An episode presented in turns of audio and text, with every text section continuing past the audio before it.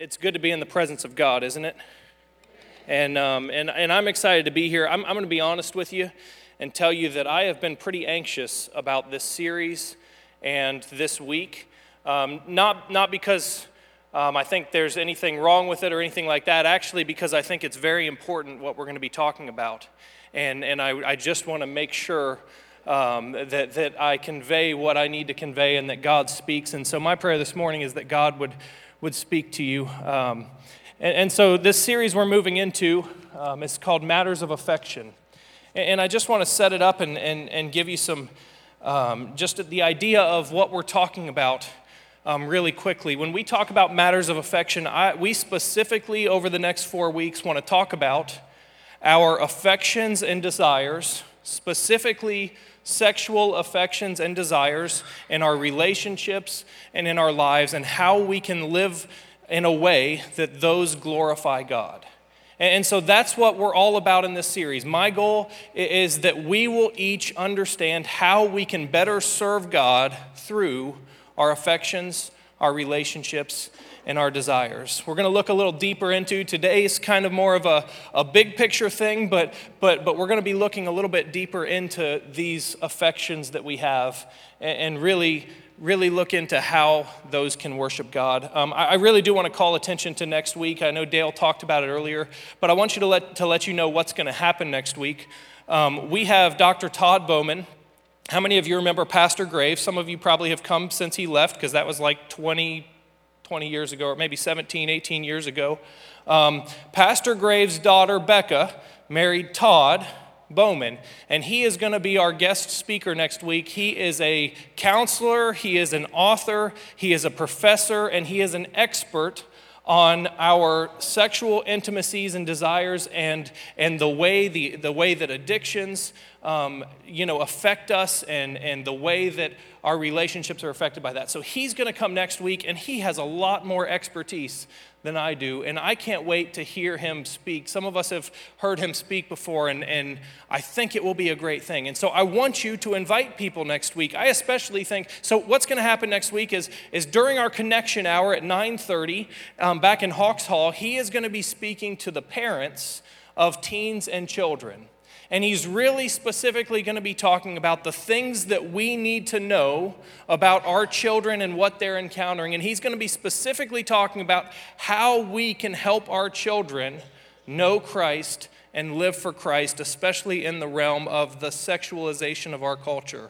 And I believe it will be the books he's written, at least one of the books he's written deals with talking to our children about those things. And so if you have Um, friends that have kids, that this is to be a great opportunity to invite them to come. I've been thinking all week that there are people, there are friends of mine that live in my neighborhood. This may be one of the best opportunities I have to bring them to church, because I believe this is something that's so important. And if you're a parent or a grandparent or, or of a teen or a child, you want to know what they're dealing with. And so during our connection hour next week, he's going to be sharing that. Then he's going to come in, and he's actually going to share the message next week, and he's going to talk to us about the effects that, that immorality will have on us, and he's going to talk about living for Christ. And so that's on during the service. And then to follow that up on Sunday evening at six o'clock, he's going to come back and just do a question and answer session for anybody that wants to come back and just has questions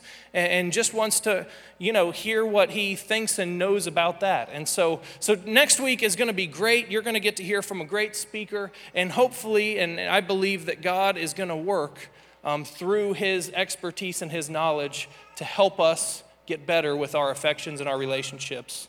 Um, so if I could sum up this series in just one simple way, there's three things I would share with you this morning um, at the start of this series. Number one, it's that our affections are gifts from God.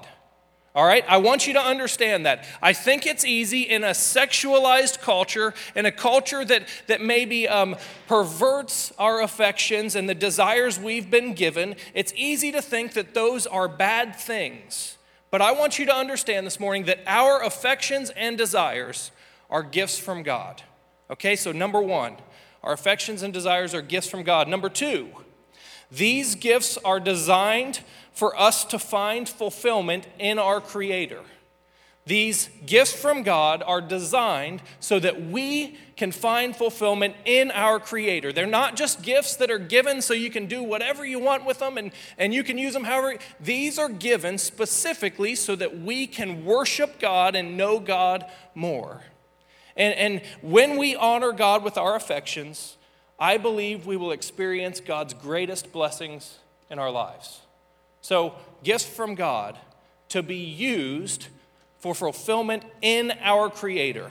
And number three, when our affections are misguided, we not only lack fulfillment, but they cause destruction in our lives. This is one hundred percent true. Some of you know people, some of you have experienced this. When our affections are not used the way they're supposed to be used, they're not used to find fulfillment in our Creator, they not only keep us from finding fulfillment, but they cause destruction in our lives. And so we have these gifts from God. That's what we're going to be talking about today. I want to start by showing you something. This is kind of cool. This is a gift I was given once. It's a baseball. Can you see it? It's a baseball. On this baseball, so for a while we lived in Arlington, Texas. Arlington is the home of the Texas Rangers. And and one of the people in our church, um, one of one of Pastor Deb's relatives formerly, um, formerly gave us a gift. He was a dentist, and he actually um, was the dentist for the Texas Rangers baseball team. That's pretty cool, right? How many of you are baseball fans? Okay, some of you are going to know some of the names that are on this ball. This is from the nineteen eighty-nine Texas Rangers. I'll just share the highlights. There's one name. It's my favorite name on this ball, Nolan Ryan. Nolan Ryan, one of the greatest pitchers of all time. His name is on this ball, his signature, Nolan Ryan. Um, others that are on this ball, Jamie Moyer. He was a pitcher in baseball for a long time, very successful. Um, Julio Franco. How many of you know who Julio Franco is? He used to stand really funny at the plate, and he played until he was like forty-three years old or something like that. Julio Franco's name is on this ball. Uh, let's see here. Um, Kenny Rogers, not the singer, I don't think. Um, Then there's this other gentleman whose name is on this ball. You might know him. And I, I honestly forgot that he played for the Rangers, but his name is Sammy Sosa, one of the greatest home run hitters in the history of the game of baseball, Sammy Sosa. A guy named Bobby Witt, who was a pretty good baseball player. And then a guy who was a famous coach and, and player, Bobby Valentine. And, and so this is a pretty nice gift, isn't it? For a kid who was in second, third, fourth grade, somewhere in there, to get this gift, this baseball, was an incredible gift. It's got all of these great signatures. I want you to understand that, that this is amazing, but God gives us gifts far better than a baseball with a bunch of great baseball players' signatures on it. And I want us to understand, I want us to understand the importance of our affections, that they are a great, wonderful gift from God. A gift, I mean, something that we should understand is important and great. I'm going to put this away, and by the way, I'm, I'm watching this after service. Don't you dare, don't you dare try to take it from me. Um, and so so let me, you know, move on now. Through this series, we're going to be looking at First Corinthians um, chapter six and seven. It's Paul's letter to the to the church um, of Corinth. And, and I want us to understand a little bit more about this letter and about the church in Corinth and the, the city of Corinth. I want us to understand more because I really believe that the context of this letter that Paul was writing into is very applicable for us today. That I really believe that as we look at Corinth, you may think, hey, that reminds me of where we live now. So let's look at it. It was, it was rebuilt by Julius Caesar in one forty-six B C, and it was popula- populated by colonists from all over the Mediterranean basin, including the Jews that were exiled from Rome. And so, so Corinth was a city that was a strong metropolitan city, and it was filled with people from all over because of its because of its trade, um, its location, and the trade that went through it. People came from all over to live in Corinth, and there were people from all different countries and all different belief systems, and, and we kind of had a melting pot. Does that sound familiar? We live in, in a world, in a community, in a country, in a city that's very diverse. We live in a city that's that's well populated, that there's a lot of business going on. In fact, just look outside the doors of the church and there's buildings going up everywhere because there's commerce and trade and healthcare and all these things. And, and so we're surrounded by kind of a melting pot of culture, not just from people from different areas, but people with different beliefs, people with different, you know, ex- experiences. And so that's what Corinth was. It was a city that was just full of people from all different walks of life.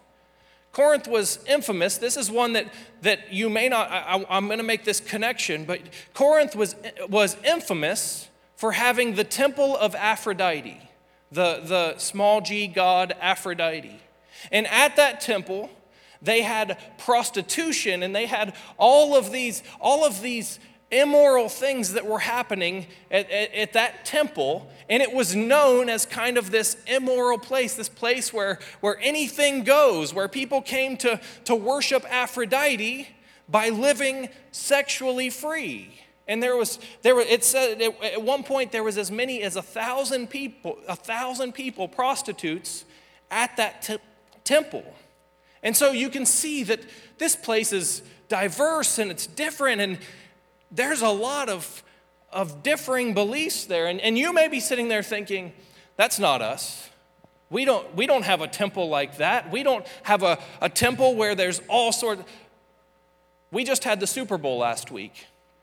Did you know that the Super Bowl, at least as of last year, is the number one time and place where um, human sexual slavery happens? Did you know during the Super Bowl, our kind of big event of the year, our Mecca, that, that there is there is human trafficking happening more than anywhere else and at any other time it's happening during that Super Bowl? Does that sound a little bit like the Temple of Aphrodite? People coming to worship something other than God and, and living outside of, of what we understand to be right? And, and so, so Paul writes a letter to the church of Corinth. And, and he writes it in the midst of, they, they exist in this community that's diverse and different, and, and honestly, a community that didn't follow the rules and the laws of God and, and did some things that were just wrong. And so Paul writes the letter to the church in Corinth, and the purpose of his letter is to call them to holiness, to call them to Christ, to call them to live differently than the society and the culture that they were in. I want you to understand today, we're not that much different than Corinth. Our church is not that much different than the church of Corinth. And, and so these words are absolutely true for us today. We are called to be holy people of God. To live the right way, live the way that God intended us to live, not the way we see around us in society. And so we're going to jump into chapter six. And, and honestly, at the beginning of chapter six, what Paul is really talking about is lawsuits among believers. Basically, the church people couldn't get along. That, that's not us, right? There, I thought there would be a lot more laughter than that. That's not us, right? I mean, like, we get along, right? We're all best friends. You never have anything against anyone else. You guys, uh, come on, you guys are asleep or something. um, and so, so they weren't getting along, even to the point that they were suing each other in the public courts over disputes that they had. And so in chapter six, Paul is writing in the midst of that. He's talking about that thing, and he's saying, you guys are missing it. You're not living the way you're supposed to live. And that's not exactly what I'm wanting to talk to you about. We're talking about affections today. But this is the baseline of what we're talking about, that Paul is, is writing a letter to this church in Corinth that has stopped living in Christ-likeness and has been influenced by the culture around them to think that their life and their desires and their affections and their activities and their possessions were all about them. That, that they should do whatever they want and whatever is best for them in that culture. And the church was influenced. And Paul says, no, you are called to something different. So I'm going to pick it up, First Corinthians six, seven through eleven. We'll read this together, or I'll read it to you. The very fact that you have lawsuits among you means you have been completely defeated already. Why not rather be wronged? Why not rather be cheated? Instead, you yourselves cheat and do wrong, and you do this to your brothers and sisters. And then he changes gears here and he says, or do you not know that wrongdoers will not inherit the kingdom of God? Do not be deceived. Neither the sexually immoral, nor idolaters, nor adulterers, nor men who have sex with men, nor thieves, nor the greedy, nor drunkards, nor slanderers, nor swindlers will inherit the kingdom of God. Listen to this. And that is what some of you were. But you were washed, you were sanctified, you were justified in the name of the Lord Jesus Christ and by the Spirit of our God. That's good stuff right there. Paul's writing into the church of Corinth that has compromised its beliefs because it's been influenced by a culture around it that believes far differently than them. And, he, and he's talking about lawsuits, but really what he's talking about is the fact that we are called to live differently. We are called to a different standard. We are called to glorify God and live morally and ethically the way that God tells us to live. And he says, don't be deceived. You can't live that way and inherit the kingdom of God. It doesn't work that way. Let's look a little bit deeper into this. In, in verses seven and eight, it's, it's talking about these lawsuits. Basically, the Corinthian church had, had stopped loving each other the way that they were called to, and they were more concerned with taking advantage of each other. They were more concerned with their rights. They were more concerned with their possessions. They were more concerned with winning and getting their way than they were concerned with glorifying God. And Paul says, that's not it. Those aren't the things that matter. In fact, Paul, Paul is very clear about this. He says, you are better off to be wronged. You are better off to be cheated. You are better off to lose the things you're worried about than to not be like Christ. You are called to be Christ-like. And if you will live like Christ, it doesn't matter if you're cheated. It doesn't matter if you're wronged. You're better off having Christ and having the kingdom than compromising and living elsewhere. And, and so he says, think about that. Christ-likeness is better than our rights, our, this is our culture. Our culture tells us that we have rights, that, that hey, if, if you have a desire, that's your desire. Do with it what you want. It's, it's your body, it's your mind, it's your house, it's your possessions. Do whatever you want with them, it's yours. That's not true. It's God's. These are gifts from God. And when we have gifts from God, we are called to live them, to live in accordance with God's holy character. And so Christ-likeness is more important than getting our way. Sometimes in the church, I'm just, I'm just going to put it out there. Sometimes in the church, we're more concerned with getting our way than we are with honoring God. Sometimes in the church, we're more concerned with our rights, with who I am, with what I've earned, than honoring God. It's not just a church thing. It's the world around us, but, but we get caught up in it sometimes. And Paul says, if, if that's you, you're missing it. You are called to something bigger and better.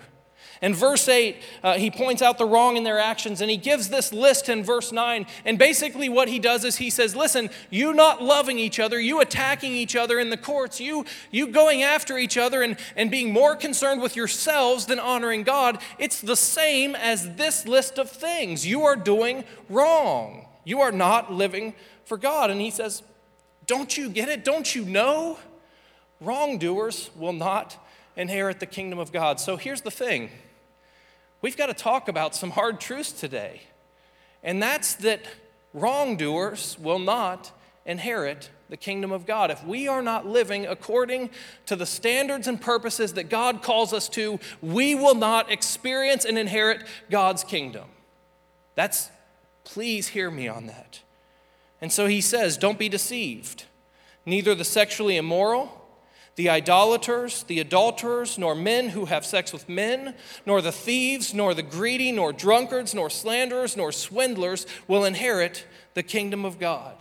All of those things he mentioned would have been acceptable in the culture. All of those things the culture wouldn't bat an eye over. But he says those are not acceptable to God. This is, once again, this is where we live. You, you can go out of the walls of these chur- this church and you can live and, and use your affections any way you want. And guess what? Our culture is probably going to accept you and think you're fine. And you can step on people and take advantage of people, and our culture is going to be fine with it. But God calls us to something different. And so he says, you have been deceived. You can't live that lifestyle and still honor God. It doesn't work that way. So I want to look at a few of these things. I specifically want to look at the first four things mentioned there, because those are the ones that really deal with our affections. It's not that they're any more important or worse than the rest of the list. I want us to understand that today. That's a mistake we make in the church sometimes, is we think that certain sins are worse than others. That's not the case. But for the purposes of this series, we're going to look at the first part of that list, the first four things.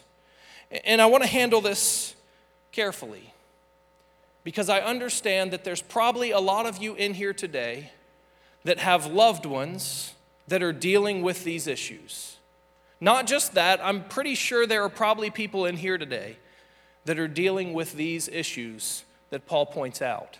And so I want you to hear my heart. I want you to hear Paul's heart. I want you to hear God's heart on this issue. issue. I don't want you to think that we're beating you up or we're saying you're terrible. I want you to understand that, that we want you to have life to the fullest. And so we're going to look at those four things.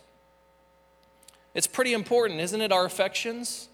When you think about that, Paul gave a list of nine things, and four of them deal with our sexuality, with our affections and desires. That's, do you get the point that this is kind of a big deal? That's why we're talking about this, because I believe this is important. And so we're going to talk about those things. First off, it says that the sexually immoral. Now, that's kind of a broad term, but but... how I would define that is using our sexual desires and our affections in cheap and unwholesome ways, using them for what they should not be used for, taking it and, and taking our sexuality, taking our affections and cheapening them and using them for our own desires and our own pleasure and our own glory. That would be sexual immorality. And our culture has really cheapened sex, hasn't it? Just watch T V, just look on billboards. Just our culture has cheapened our sexual desires as something that are not a gift from God, but something that's just can be thrown around, can be used however we want. Our culture does not view sexual desire and our affections as a holy gift from God. I was thinking about this baseball. This is a wonderful gift. One of my favorite possessions. One of my favorite possessions. I remember one time um, we got a ball kind of like this. It didn't have as many great signatures on it, but but it had one baseball player's signature, and we got it, and and you know we thought that's cool. It actually had Tony the Tiger from the from the cereal on it, and then on the other side it had an autograph of a baseball player. And you know what we did? We took it out back in the yard and we started playing baseball with it. And do you know what happened to those signatures and the value of that ball? It went away. It, it was a special gift that we treated cheaply. We treated it like any other baseball, and we used it. And can you imagine? Do you know what I would do to you if you took this out and started throwing it around? I'd forgive you eventually. Our affections are a gift from God, a special gift from God, and they are not to be used cheaply. And if you were to take this baseball out and you were to start throwing it around, this baseball is probably worth something, probably worth a lot. If you would take it out and start throwing it around in the dirt and scuffing it up, that's not what this is meant for, what this gift is meant for.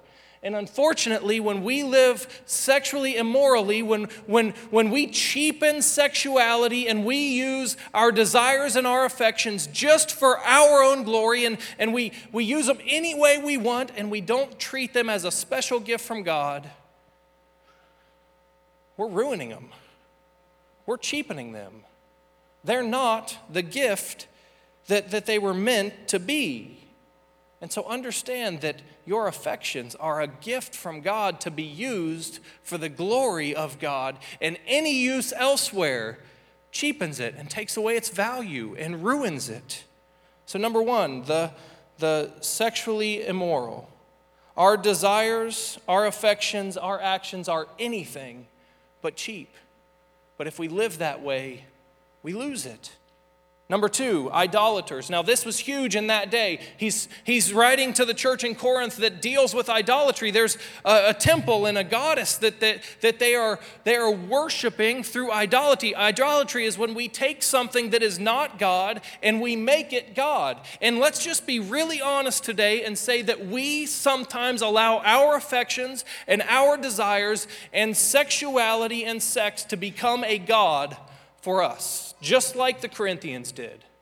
There are people, both married and unmarried, Christian and not Christian, who allow sexuality and desires and, and, and our affections to become the god of our lives.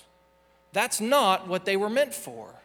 They are a gift from God to point to God, not to draw us away from God.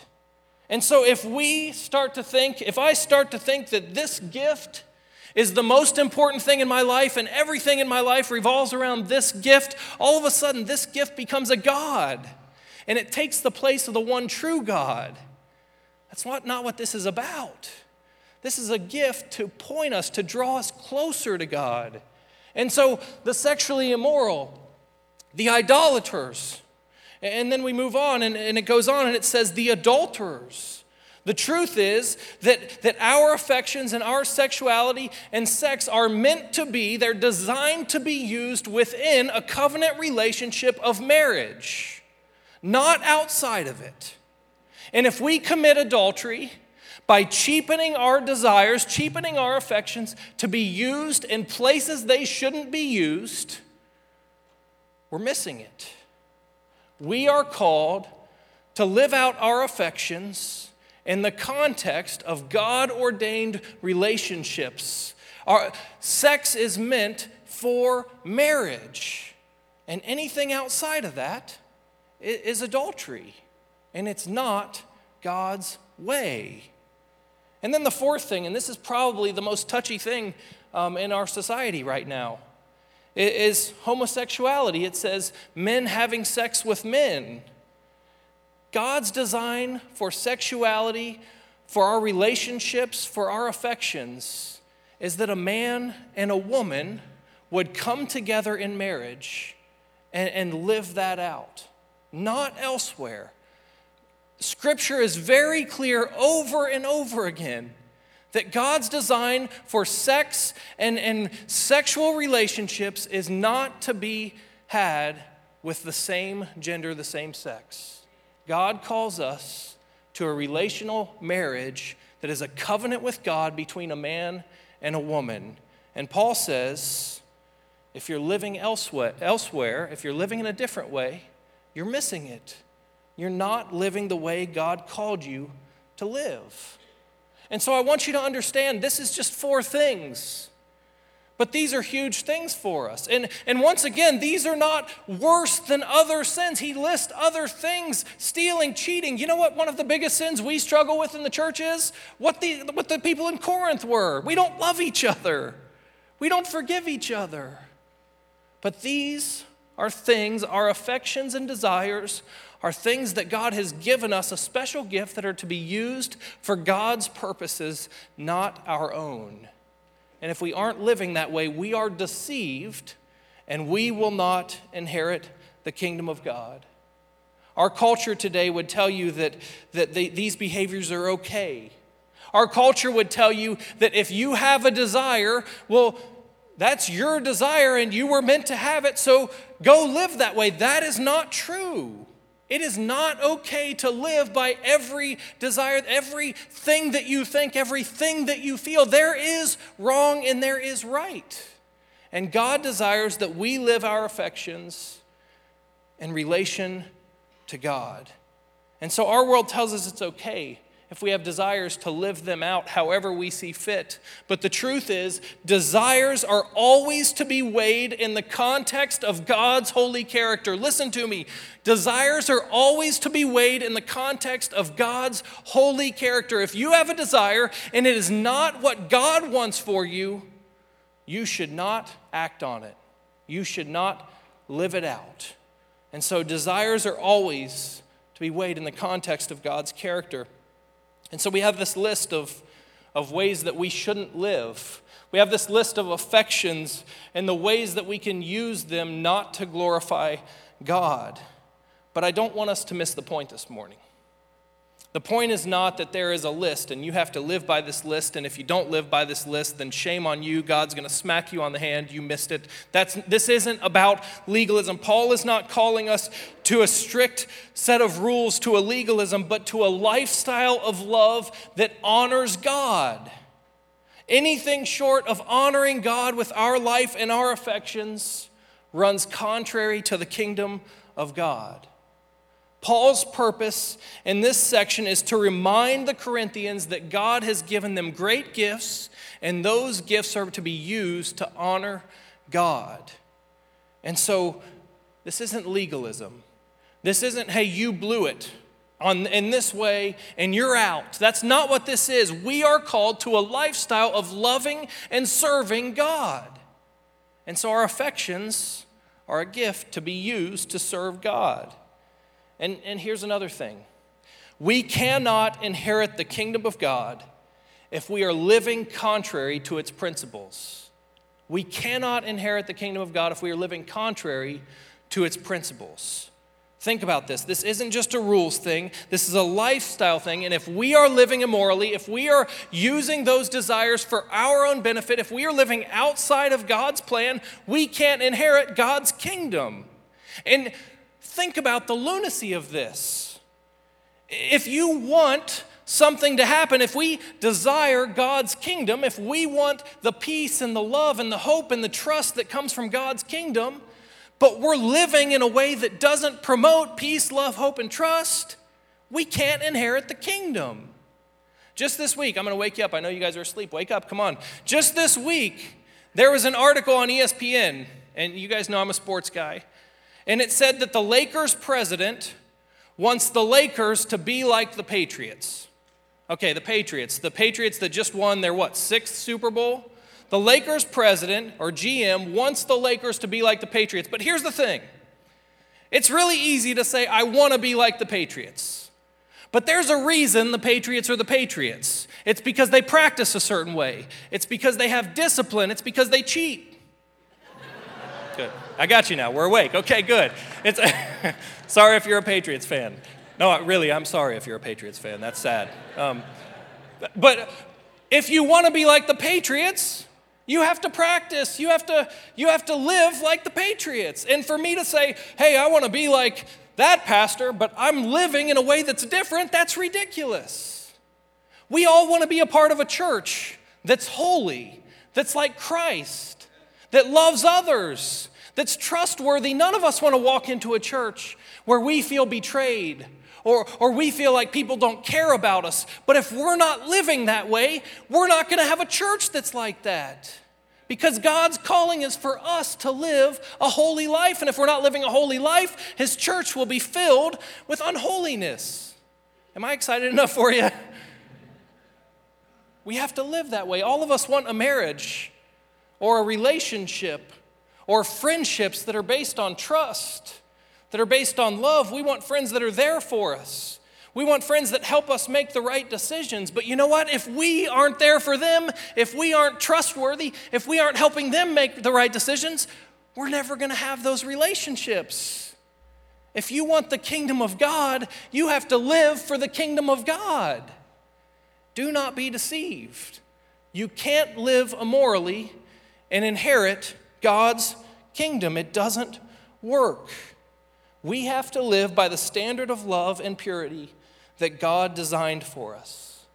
And so I know that I've I've been pretty excited today, and I know that I've shared, you know, some hard things. I know that we talked about some things that are very contrary to culture, and I know that some of those things could possibly step on your toes a little bit.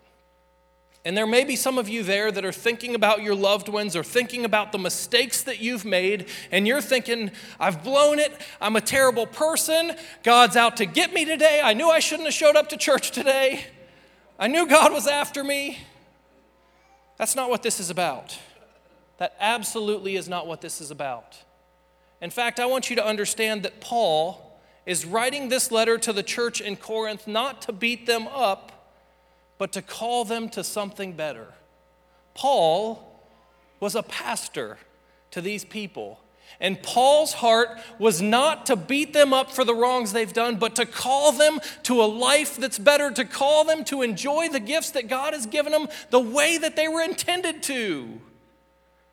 Paul loved them, and Paul is saying there's a better way. And so this morning, I just want to say this.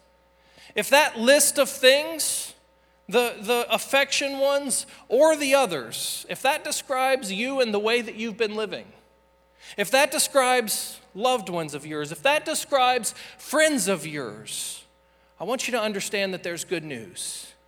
And that's that there's a God that loves you, there's a God that has grace for you, and there is a God that came, Jesus came, to die on a cross so that we could be forgiven of our immoral behaviors. And so Paul ends this section not by beating them down and saying it's over for you, but he ends it um, in, in verse, I turned the wrong page, in, in verse, I believe it's ten, and he says this, or in verse eleven, he says, that is what some of you were, but you were washed, you were sanctified, you were justified in the name of the Lord Jesus Christ. I've got good news for you today. Even if you have lived your whole life and your whole life has looked like that list of don'ts, even if your whole life has lived contrary to the kingdom of God and God's principles, there is a God today that loves you so much that he sent his son so that you could be washed clean. That's good news today. I didn't come to beat you down. I didn't come to give you a list of all the ways you're terrible. I came to tell you there's a God that loves you and wants better for you, that God wants our church to be holy, that God wants others, the community around us that's messed up, to see a pure love in us, to see God in us. We are washed. We are sanctified, we are justified in Christ. So we are washed. That means the sins of your past, if you will say, God, forgive me for those sins, the, the death of Jesus on the cross paid for those sins, and you are washed of them. You don't have to worry about them. It's over. It's done. You can live new today. Number two, you have been sanctified. This one's important. Sanctified, not, not old school Nazarene sanctified, but sanctified as in called apart or set apart. You have been set apart for God's purposes. The fact that you are here today is not a coincidence, but God has called you to a relationship and to a way of life that's different. And so we are washed, our sins are forgiven, and we're set apart for God's purposes. And number three, we've been justified. We've been given a new life. It's not just that God said, you're not guilty, go ahead and go on. It's that God has called us, that we are right with God, and we have been brought into a holy relationship where we are to live differently. We are called to be different. And so here we are. Each one of you represents affections. Each one of you represents desires. Each one of you represents a history. Each one of you represents a past. And if your past is anything like mine, that list of wrongs probably has shown up plenty in the past. We're all here together, and each one of us represents a past. And unfortunately, The world around us is probably not going to change tomorrow to teach us more of God's principles. That's probably not going to happen. Tomorrow, the world's probably not going to shape up and teach us how to live like God. And so, unfortunately, when you walk out of these doors, you're going to be bombarded with things that teach you otherwise than what God says in Scripture. But today, I want you to understand not to be deceived. Do not be deceived. What you're seeing out there does not glorify God. It does not bring you into that relationship, into the kingdom of God. Don't be deceived. As your pastor, I want you to know where my heart is. My heart is that you will live in the glory of God. And, and even better than that, it's not even about me. God's desire for you is that you will experience God's blessing and God's glory in the gifts of your affections in ways that will give you life to the fullest and will glorify the Creator God. And so today as we come together, this is important. And the band is going to come up now and we're going to sing a final song. Uh, but, but as we start this series, I know we're one message in now, almost one message in, but as we start this series, I want to call you to a better life. I want to call you to better affections. I want to call you to better relationships. And so this morning, we're going to sing one song that's, that says, "Come as you are." And there may be some of you here today that are sitting with a spouse, and you want to glorify God in your relationship. And maybe there's a past that's not so bright, that's not so Christ-like. Today, I want to invite you, whether that's the case or whether you've been living for God for a while, I want to invite you to come and to pray that God will tune your affections, that God will tune your relationships to Him. And there are some of you here this morning that, that aren't in a marital relationship. Maybe you're single, maybe you've been single for a while. You still have desires, you still have affections. You st- in fact, I think you probably have just as much, if not more, temptation than others. Today, maybe you want to come forward and you want to say, "God, I want to serve you with my affections." But maybe there's some of us today that have a past that hasn't glorified God. Maybe there's some of us today that would say, "This week I lived in a way that was contrary to kingdom principles, and I wasn't tuning my affections to God." If that's you, now is the time to come and to reach out to the Father and to seek forgiveness and to seek God's will for your life. I want to call you to come pray. And I talked earlier about the fact that each one of you represents a past, but I've got more good news today. Each of you not only represents a past, but you represent a future. And your past does not dictate your future. And just because you lived a way that doesn't inherit the kingdom of God doesn't mean you can't live in a way that will inherit the kingdom of God and bring the kingdom of God here and now. And so stand with me. And today, if you would say, "I want my future to glorify God," if you want to come pray and you want to seek forgiveness, if you want to come and say, "God, I want you to speak to me over these next few weeks. I want my affections to be tuned to you," come. The altars are open.